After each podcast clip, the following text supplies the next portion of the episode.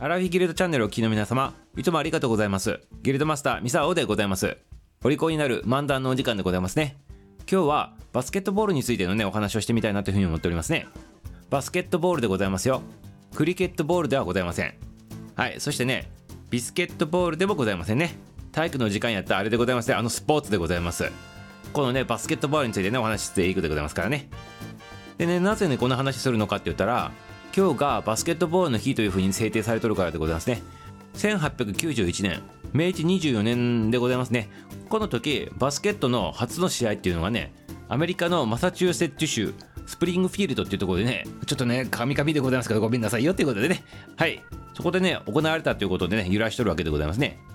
でもね、今ちょっと言ったんでございますけど、マサチューセッツ州ってちょっと言いにくくないでございますか？はい、マサチューセッツ州でございますよ。これ3回言ってみてくださいませ。言えた方はね、ご一泊くださいませ。はい、まあちょっと違うところ行ったんでね、あの、ちょっと元に戻るでございますけど、そしてね、これね、あのバスケットボールのちょっと歴史をね、ちょっと振り返ってみる形になるわけでございますけど、もともとバスケットボールって何なのかと、どういう風にしてあのできたのかっていう話でございますね。で、これを考案したっていうのが、当時のあのこの YMCA っていうねトレーニングスクールあったんでございますけどそちらのあの体育教官を務めとったね方が考案したというふうに言われておりますねでどういうふうにして考案したのかきっかけなんでございますけど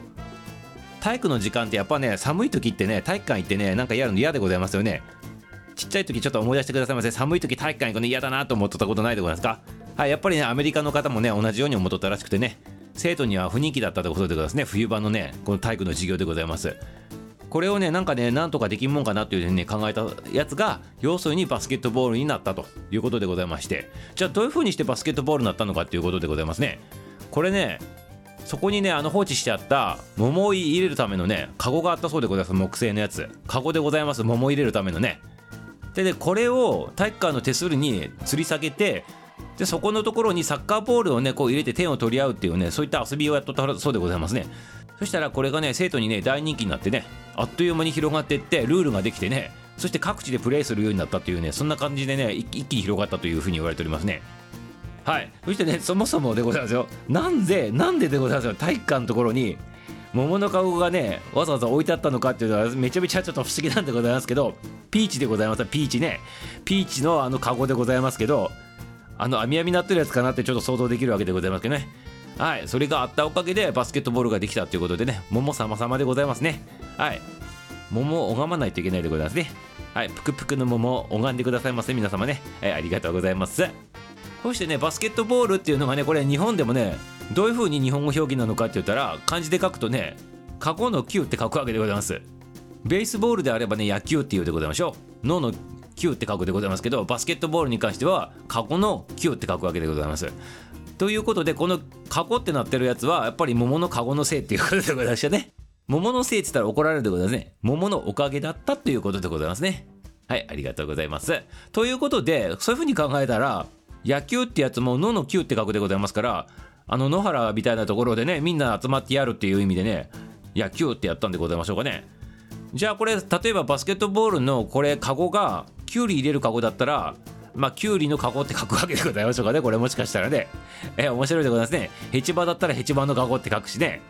芋だったら芋のカゴって書くかもしれなかったので、それでバスケットボールって呼んどったかもしれんでございますね。カゴによってね、名前が変わっとったかもしれんっていうね、面白い話でございますね。はい。